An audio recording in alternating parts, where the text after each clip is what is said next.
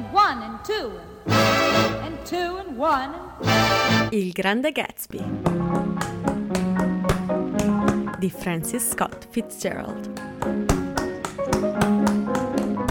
Capitolo 3 nel secondo capitolo Nick, andando a New York, si è trovato incastrato con Tom nella Valle delle Ceneri a incontrare la sua amante Myrtle e il suo ignaro marito George Wilson. E con i due amanti Nick ha vissuto una giornata di vizi in un appartamento a New York.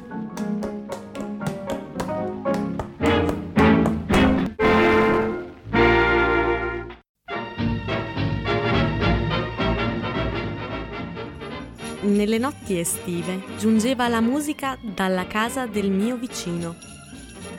Nei suoi giardini azzurri uomini e donne andavano e venivano come falene fra bisbigli e champagne e stelle. Durante l'alta marea del pomeriggio guardavo i suoi ospiti tuffarsi dal trampolino o prendere il sole sulla sabbia calda della spiaggia privata, mentre i suoi due motoscafi pendevano le acque dello stretto, rimorchiando acquaplani fra cascate di spuma. Nei giorni dei weekend la sua Rolls Royce diventava un autobus e dalle 9 del mattino a notte avanzata trasportava compagnie intere dalla città e ritorno, mentre il suo furgoncino scorazzava come un vivace insetto giallo per trovarsi all'arrivo di tutti i treni e il lunedì otto domestici, compreso un giardiniere supplementare, lavoravano tutto il giorno con redazze, spazzoloni e martelli e forbicioni a riparare i danni della notte precedente. Ogni venerdì cinque casse di arance e limoni arrivavano da un fruttivendolo di New York. Ogni lunedì le stesse arance e gli stessi limoni uscivano dalla porta di servizio in una piramide di bucce senza polpa. In cucina vi era una macchina che esprimeva il sugo di 200 arance in mezz'ora, purché il pollice di un maggiordomo premesse 200 volte un dato bottoncino.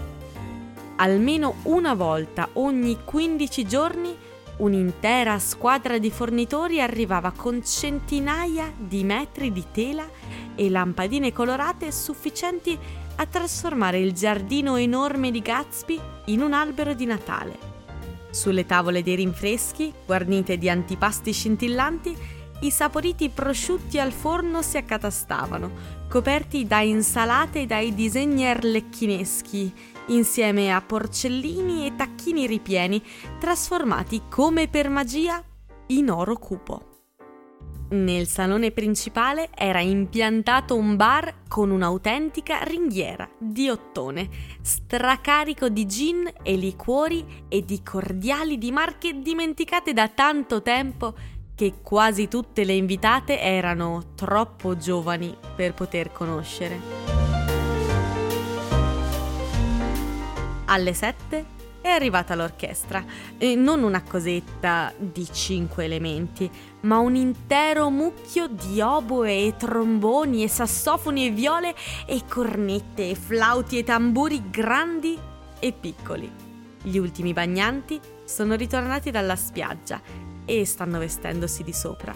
Le macchine arrivate da New York sono disposte su cinque file lungo il viale.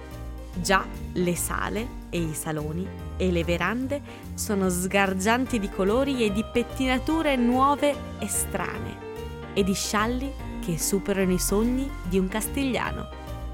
Il bar è in piena attività e le ronde fluttuanti di cocktail permeano il giardino, finché l'aria risuona di cicalecci e risa e frasi di convenienza e di presentazione subito dimenticate e di incontri entusiastici fra donne che non si conoscevano neanche di nome.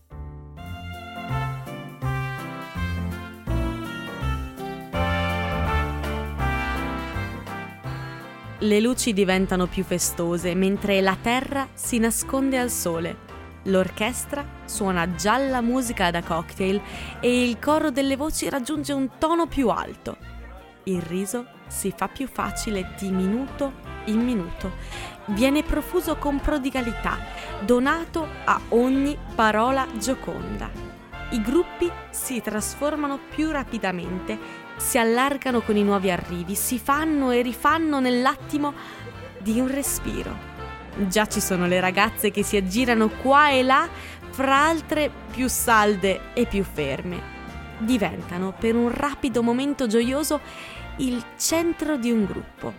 E poi, eccitate dal trionfo, proseguono fra i volti e le voci e i colori mutevoli come il mare sotto la luce sempre cangiante.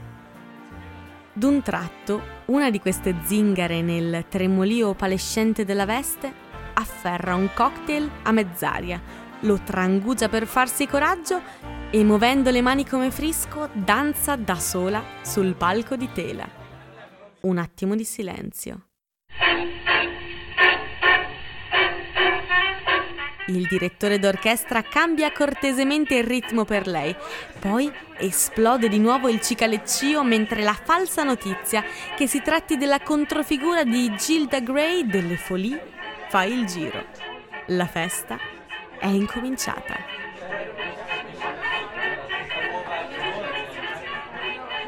La prima sera che andai nella casa di Gatsby ero probabilmente uno dei pochi ospiti veramente invitati. Le persone non erano invitate, andavano.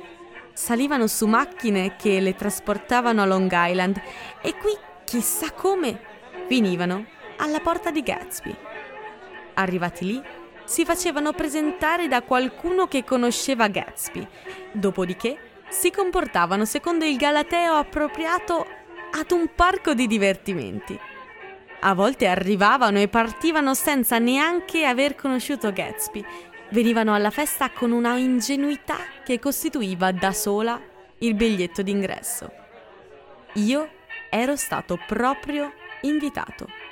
Uno chauffeur in uniforme azzurra come un uovo di pettirosso, quel sabato mattina di buon'ora attraversò il mio prato con un biglietto straordinariamente cerimonioso del suo padrone.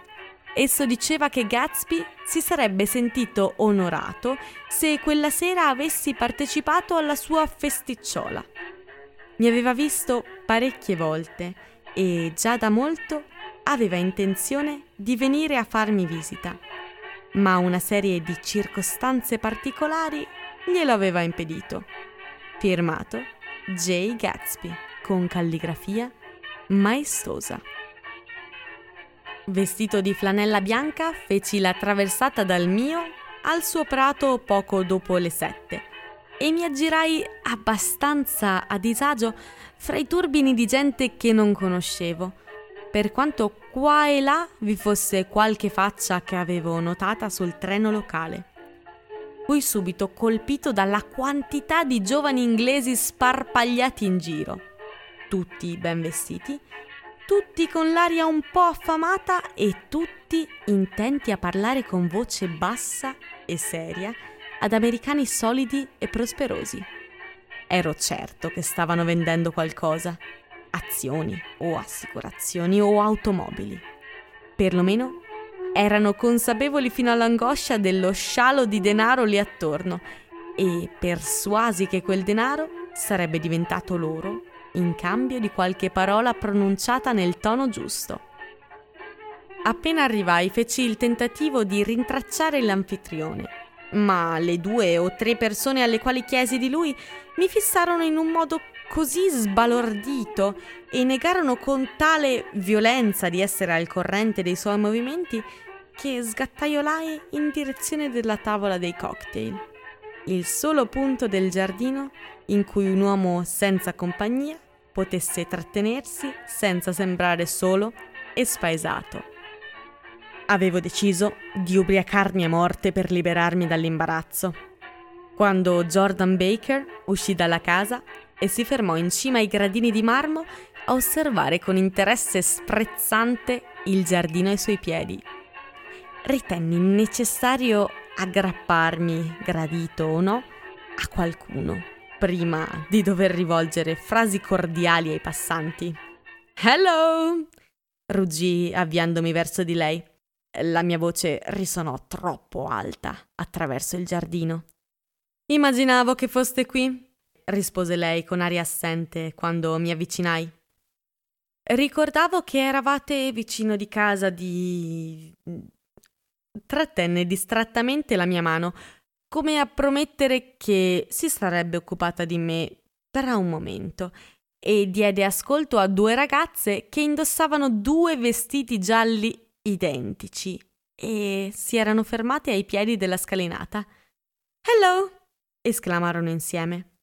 Ci dispiace che non abbiate vinto. Si riferivano al torneo di golf. La settimana prima Jordan aveva perso nelle finali. Voi non sapete chi siamo? disse una delle ragazze in giallo, ma eh, ci siamo conosciute qui un mese fa. Vi siete tinte i capelli, osservò Jordan. Io sussultai, ma le ragazze si erano allontanate e la frase finì rivolta alla luna prematura, estratta senza dubbio, come la cena, dal cestino del fornitore. Col braccio snello e dorato di Jordan appoggiato sul mio, scendemmo i gradini e girammo per il giardino. Un vassoio di cocktail fluttuò verso di noi nel crepuscolo. Sedemmo a un tavolo con le due ragazze in giallo e tre uomini, tutti presentati come il signor mhm, mhm, mhm. Venite spesso a queste feste? chiese Jordan alla ragazza che le stava accanto. L'ultima è stata quella in cui vi ho conosciuta, rispose la ragazza con voce pronta e fiduciosa. Si rivolse all'amica. Anche tu, vero, Lucille? Era vero.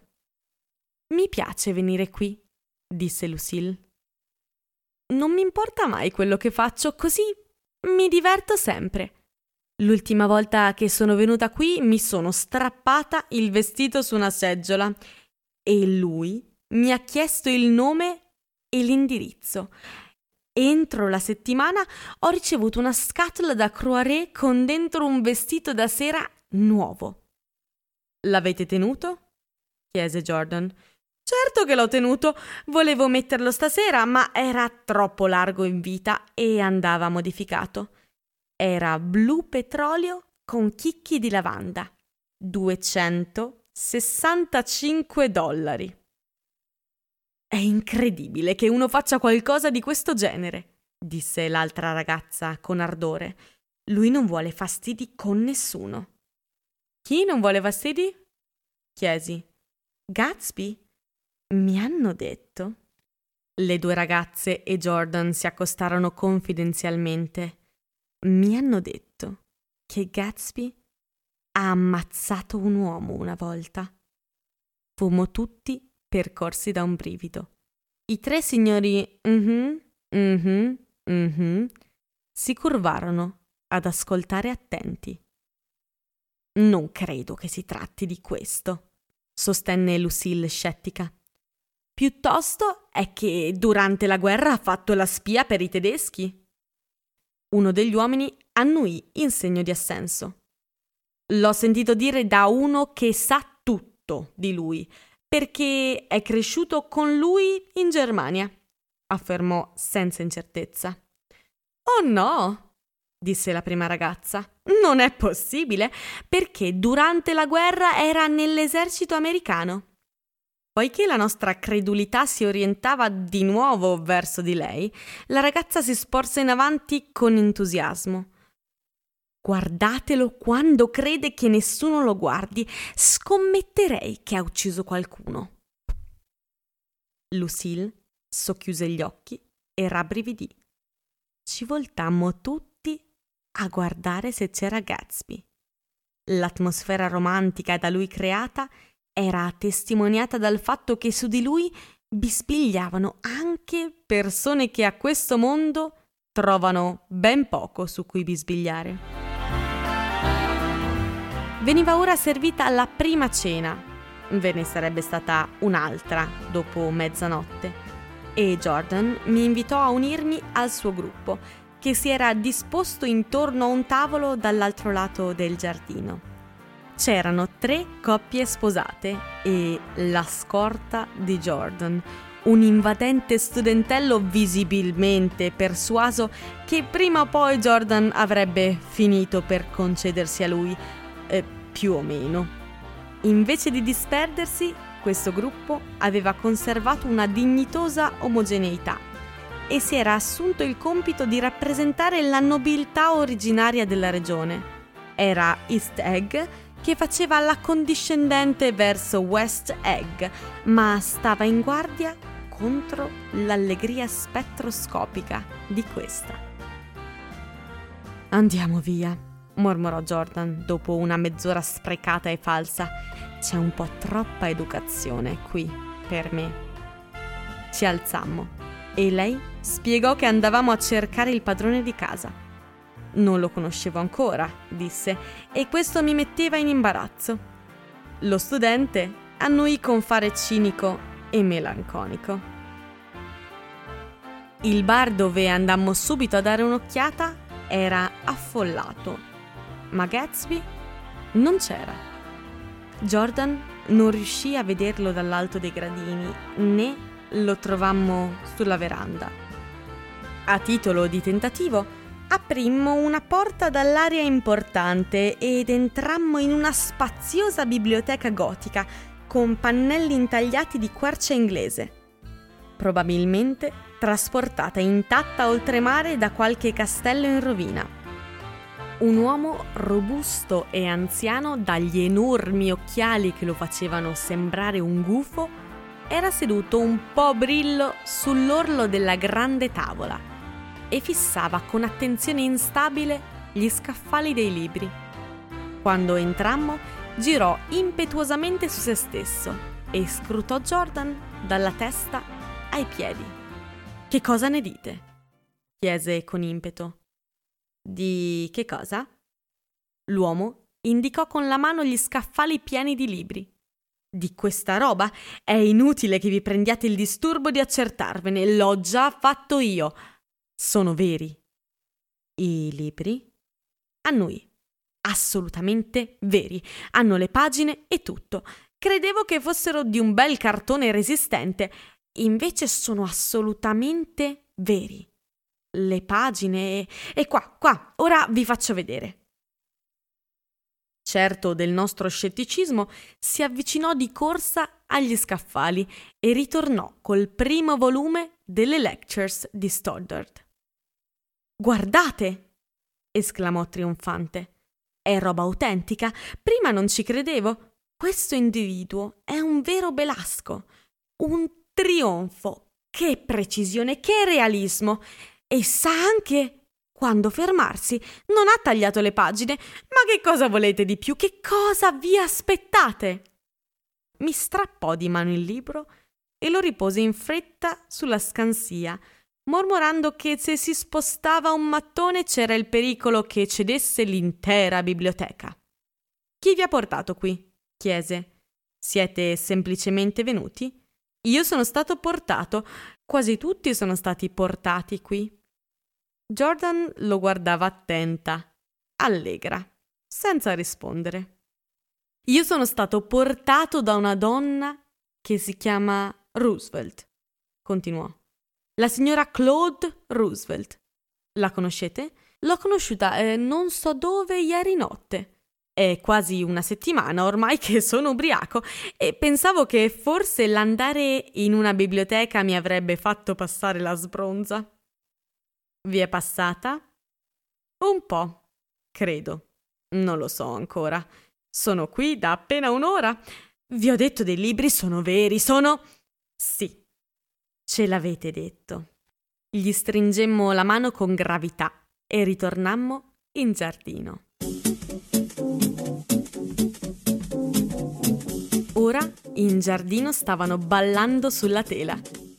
C'erano vecchi che spingevano le ragazze all'indietro in continui circoli sgraziati, coppie di classe che si stringevano tortuosamente secondo la moda e restavano negli angoli, e una quantità di ragazze che ballavano sole o toglievano per un momento all'orchestra la preoccupazione del banjo o della batteria. Verso mezzanotte l'allegria era cresciuta. Un tenore celebre aveva cantato in italiano e un contralto famoso aveva cantato del jazz. Fra un'esecuzione e l'altra, la gente improvvisava numeri per tutto il giardino, mentre scoppi di risa felici e inutili si alzavano verso il cielo estivo. Due gemelle da palcoscenico, che risultarono poi essere le ragazze in giallo, recitarono un atto in costume da bambine e lo champagne veniva servito in bicchieri più grandi delle solite coppe. La luna era salita più in alto e nello stretto fluttuava un triangolo di scaglie d'argento lievemente tremolanti sotto lo sgocciolio rigido e metallico dei banjo sul prato. Ero ancora con Jordan Baker. Eravamo seduti a un tavolo con un uomo della mia età e una ragazzina rumorosa che si abbandonava al minimo motivo ad un riso incontrollabile. Ora mi divertivo. Avevo bevuto due coppe di champagne e la scena mi si era trasformata sotto gli occhi in qualcosa di significativo, basilare e profondo. In una pausa della conversazione l'uomo mi guardò e sorrise. La vostra faccia non mi è nuova, disse con garbo. Non eravate nella prima divisione durante la guerra? Ma sì, ero col ventottesimo fanteria. Io sono stato con il sedicesimo fino al giugno del 18. Sapevo di avervi visto da qualche parte.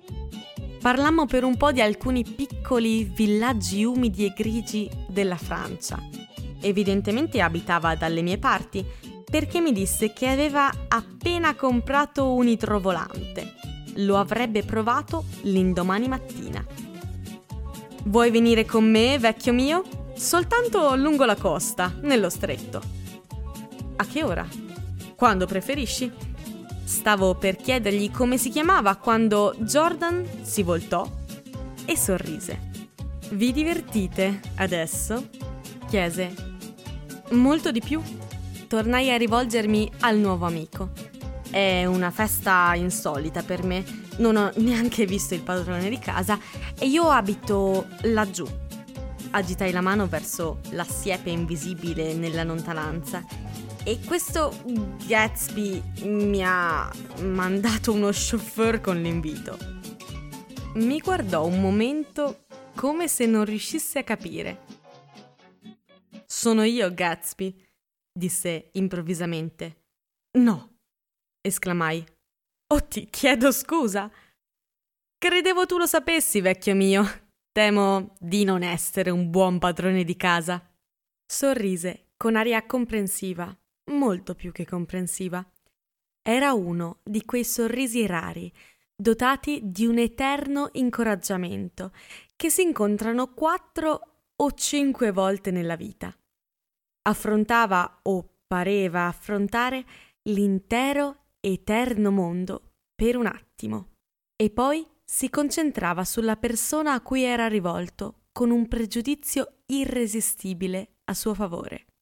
La capiva esattamente fin dove voleva essere capita.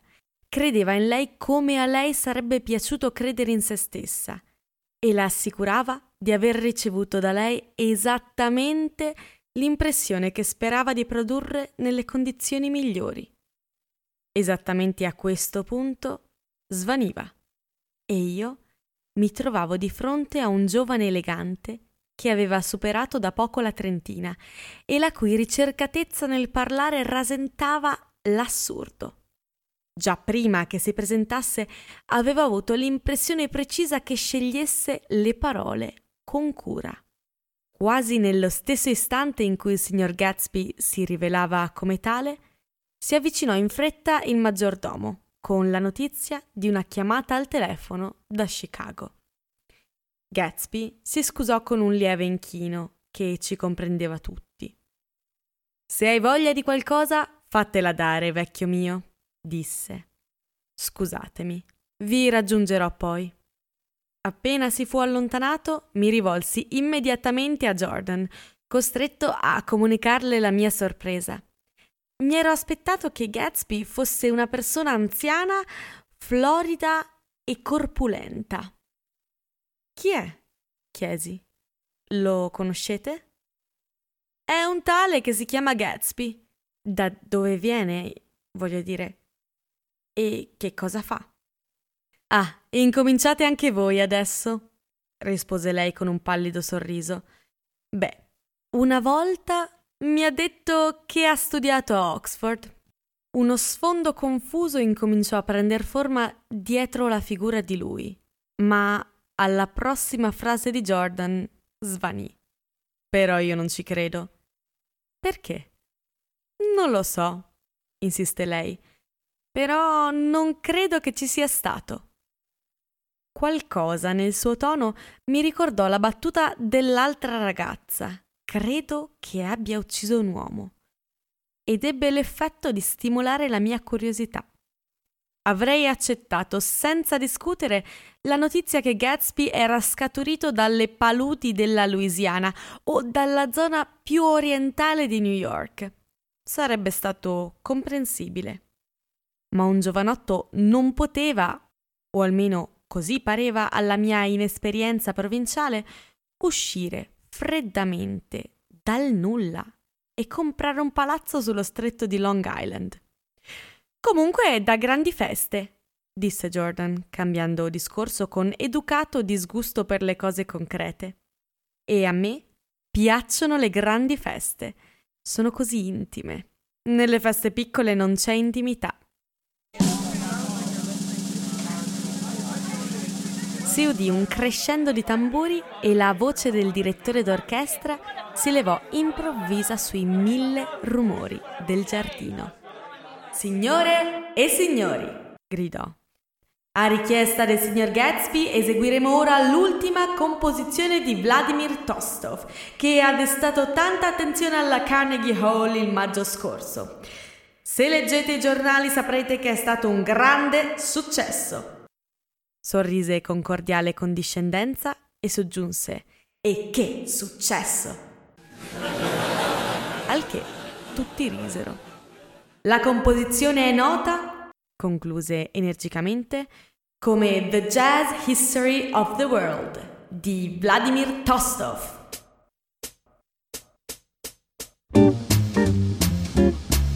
Il carattere della composizione del signor Tostov mi sfuggì, perché proprio mentre ne veniva iniziata l'esecuzione, gli occhi mi caddero su Gatsby, in piedi, solo sui gradini di marmo, intento a passare lo sguardo da un gruppo all'altro approvando con gli occhi.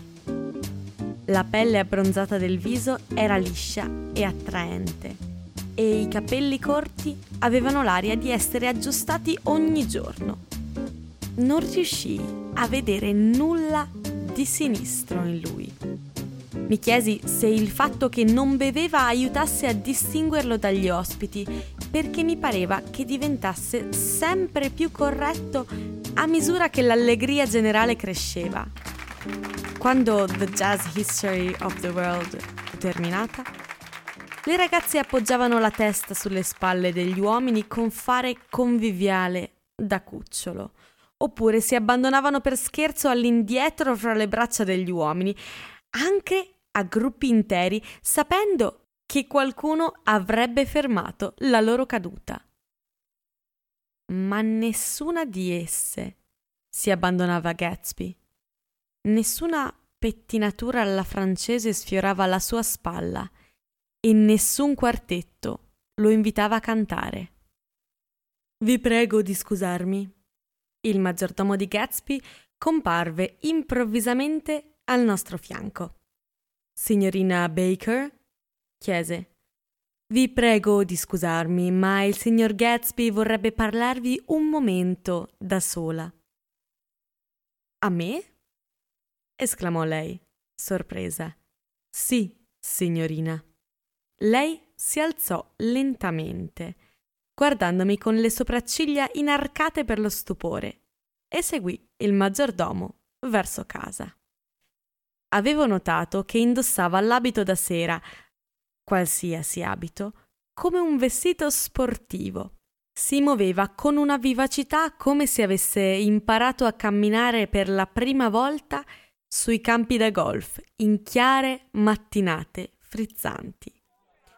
Rimasi solo ed erano quasi le due. Da qualche tempo rumori confusi e incomprensibili uscivano dalle molte finestre di una lunga stanza che sovrastava la terrazza. Evitando lo studentello di Jordan, impegnato ora in una conversazione a base di ostetricia con le due ballerine e che mi scongiurava di unirmi a loro, entrai.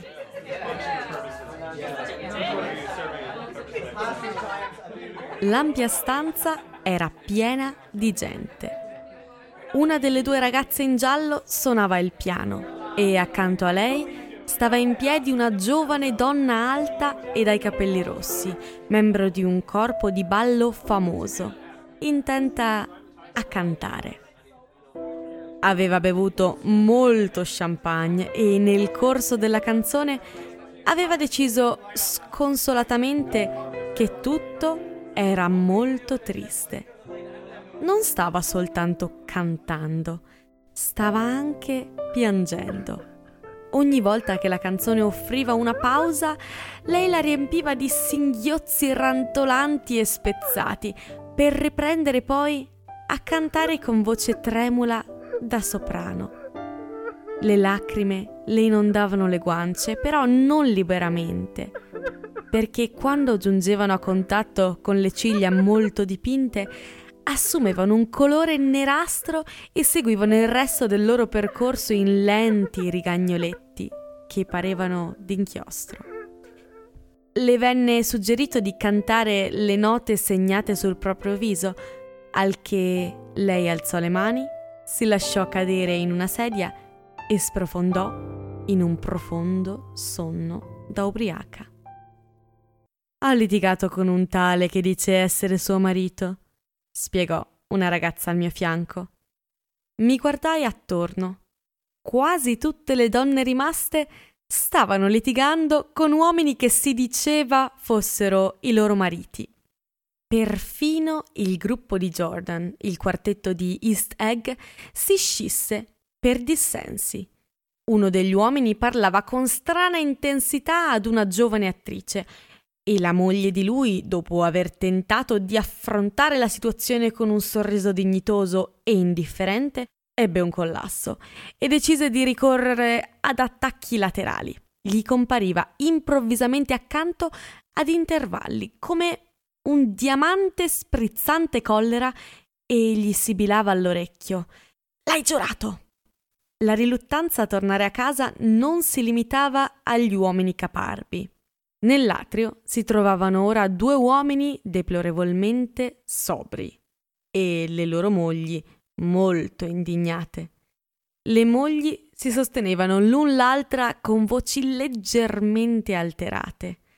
Appena vede che mi diverto, vuole che ritorni a casa. Non ho mai conosciuto un egoista come lui. Siamo sempre i primi ad andare via. Anche noi. Beh, Stasera siamo quasi gli ultimi, disse rassegnato uno degli uomini. L'orchestra se n'è andata mezz'ora fa. Benché le mogli convenissero che tanta malvagità superava ogni limite, la discussione finì in una breve zuffa ed entrambe vennero sollevate scalcitanti nella notte.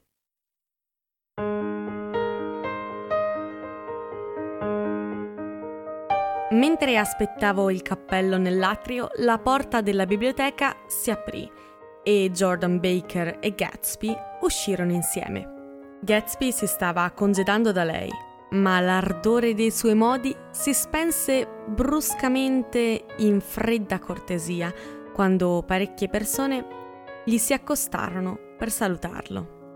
Il gruppo di Jordan la chiamava impaziente dalla veranda, ma lei indugiò un momento a stringere mani. Mi ha detto una cosa straordinaria, sussurrò. Quanto tempo siamo rimasti là dentro?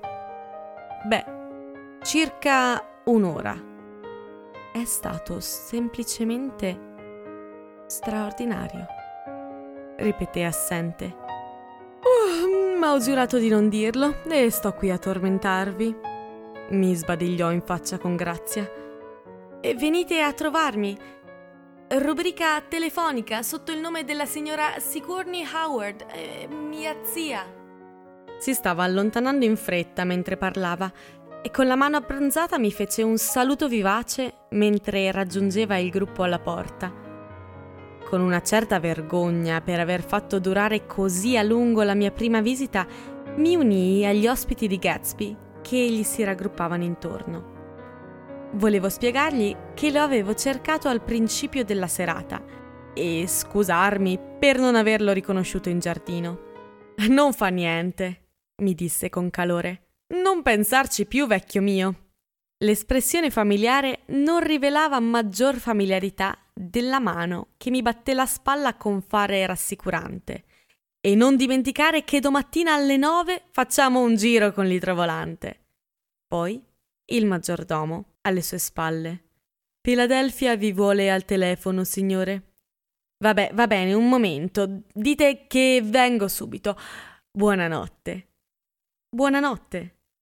D'improvviso parve che l'essere rimasto fra gli ultimi ad andarsene fosse stato un gesto simpatico, come se lui non avesse desiderato altro. Buonanotte, vecchio mio, buonanotte. Quando però scesi i gradini, vidi che la serata non era ancora finita. A una quindicina di metri dal cancello, una dozzina di fari illuminavano una scena bizzarra e tumultuosa.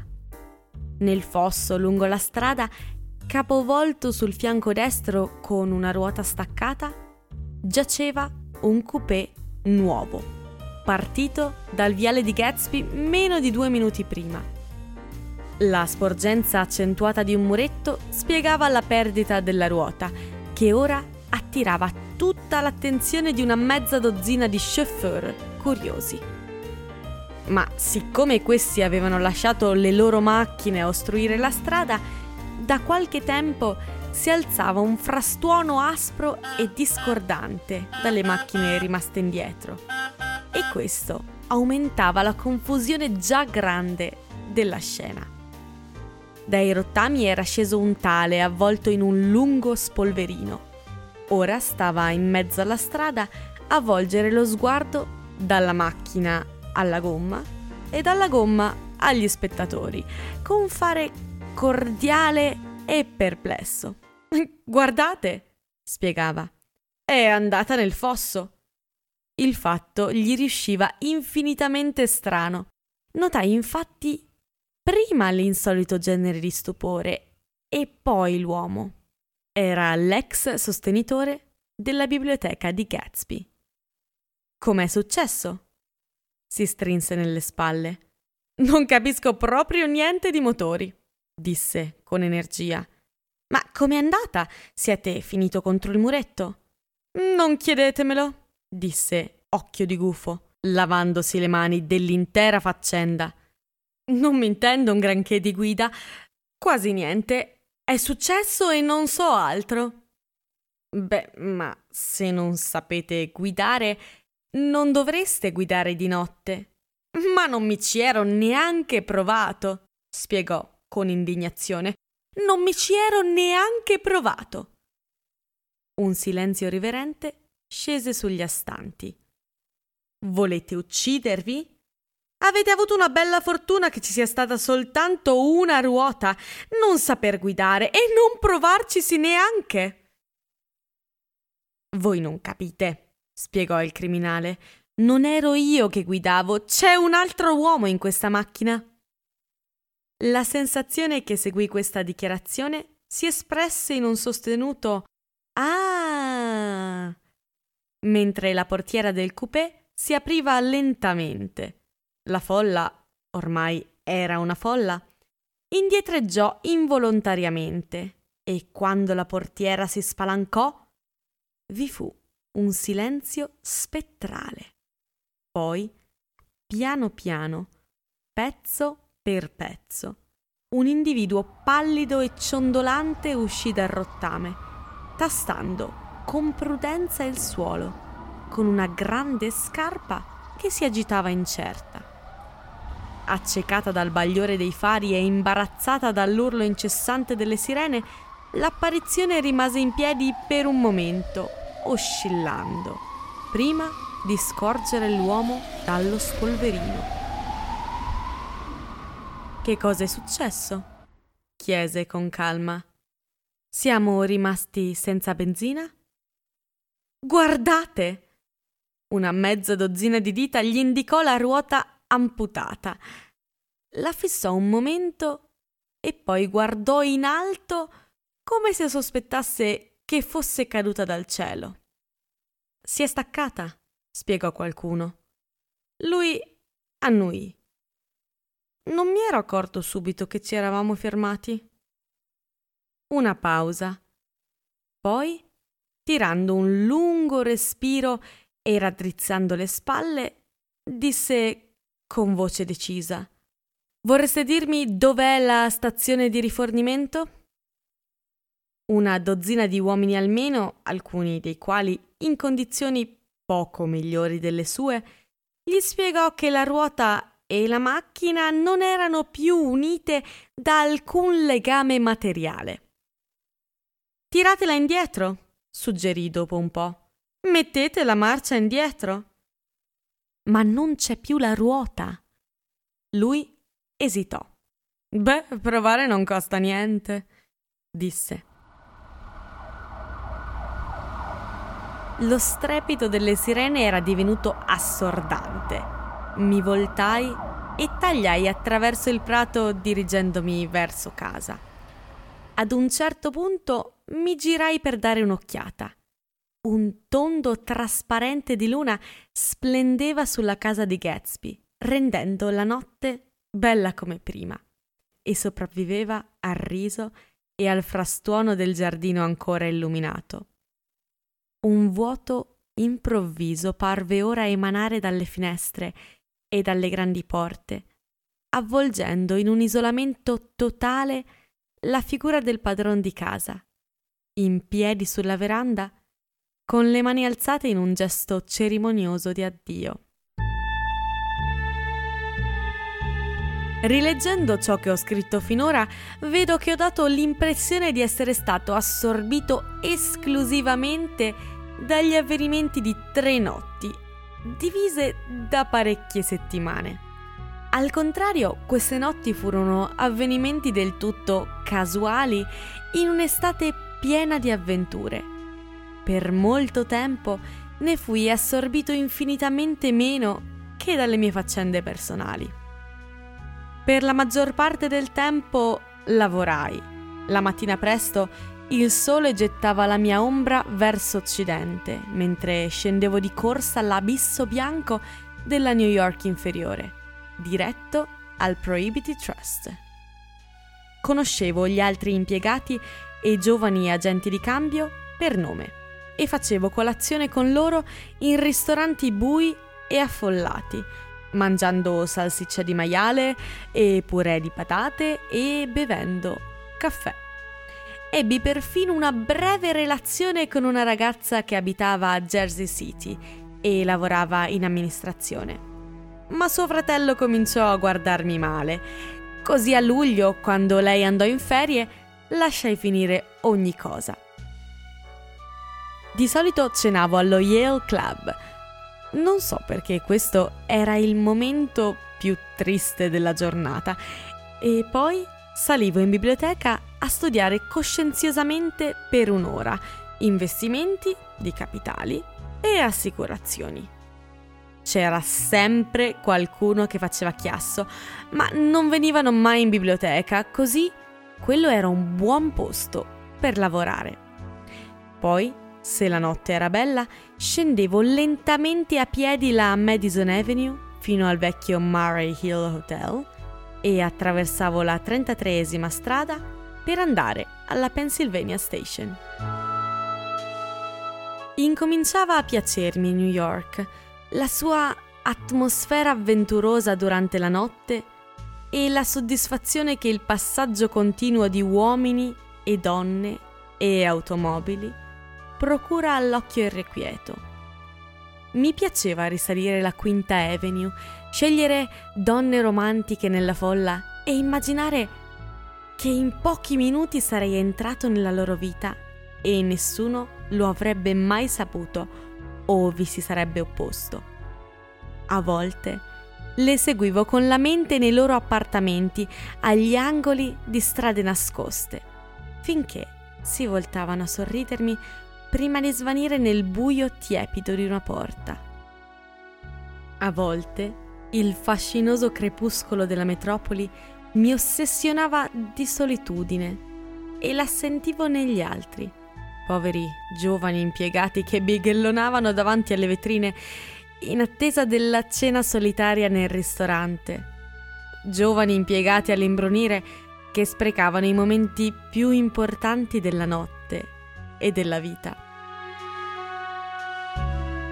e di nuovo alle 8, quando le distese buie fra la quarantesima e la cinquantesima strada erano affollate di tassì su cinque file, diretti, ansanti alla zona dei teatri, mi sentivo stringere il cuore.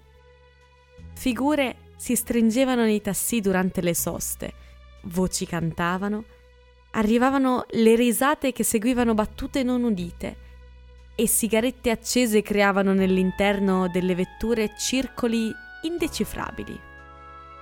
Immaginando di essere anch'io diretto verso l'allegria e partecipando al loro entusiasmo interiore, auguravo la felicità a tutti. Perdetti un po' di vista Jordan Baker, poi, verso la metà dell'estate, la ritrovai. Dapprima fui lusingato di andare in giro con lei perché era una campionessa di golf e tutti la conoscevano. Poi vi fu qualcosa di più.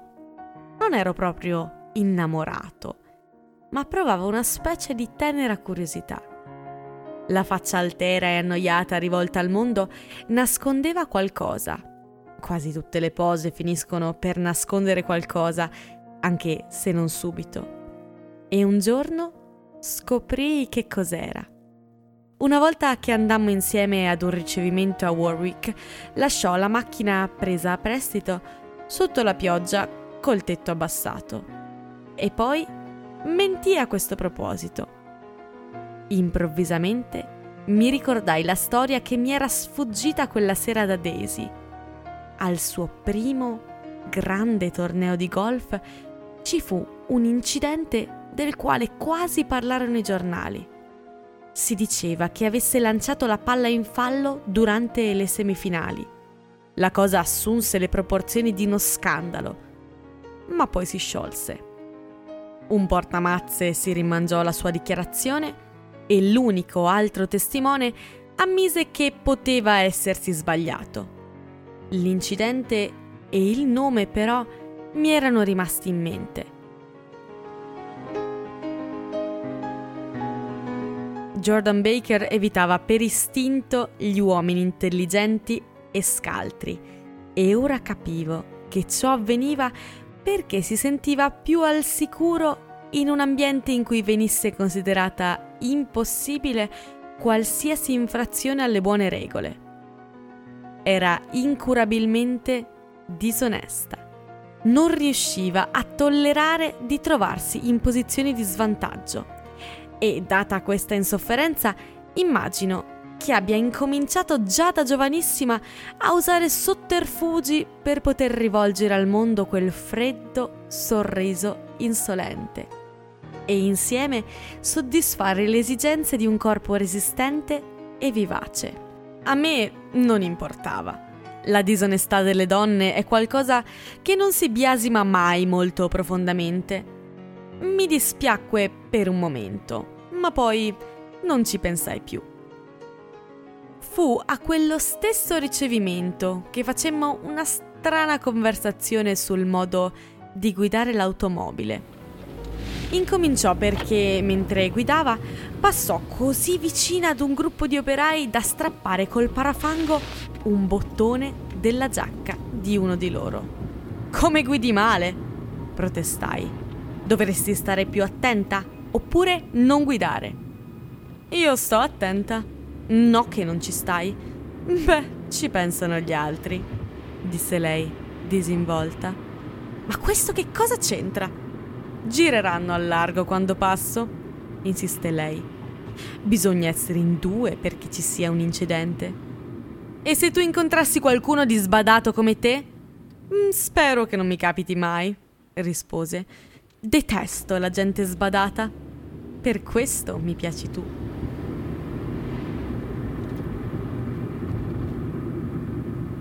Gli occhi grigi striati dal sole fissavano il vuoto. Ma lei aveva deliberatamente preso le redini dei nostri rapporti e per un momento credetti di amarla. Ma sono molto lento a pensare e pieno di regole interiori che agiscono sui miei desideri. Capii che prima di tutto dovevo togliermi con risolutezza da quel pasticcio a casa. Continuavo a scrivere ogni settimana una lettera, firmandola affettuosamente Nick. E l'unica cosa che mi veniva in mente era il velo leggero di sudore che appariva sul labbro superiore della ragazza quando giocava a tennis. Eppure esisteva un vago impegno che doveva essere troncato con tatto prima che potessi ritenermi libero. Ciascuno si sospetta dotato di almeno una delle virtù cardinali. Ed ecco la mia. Sono una delle poche persone oneste che io abbia mai conosciute.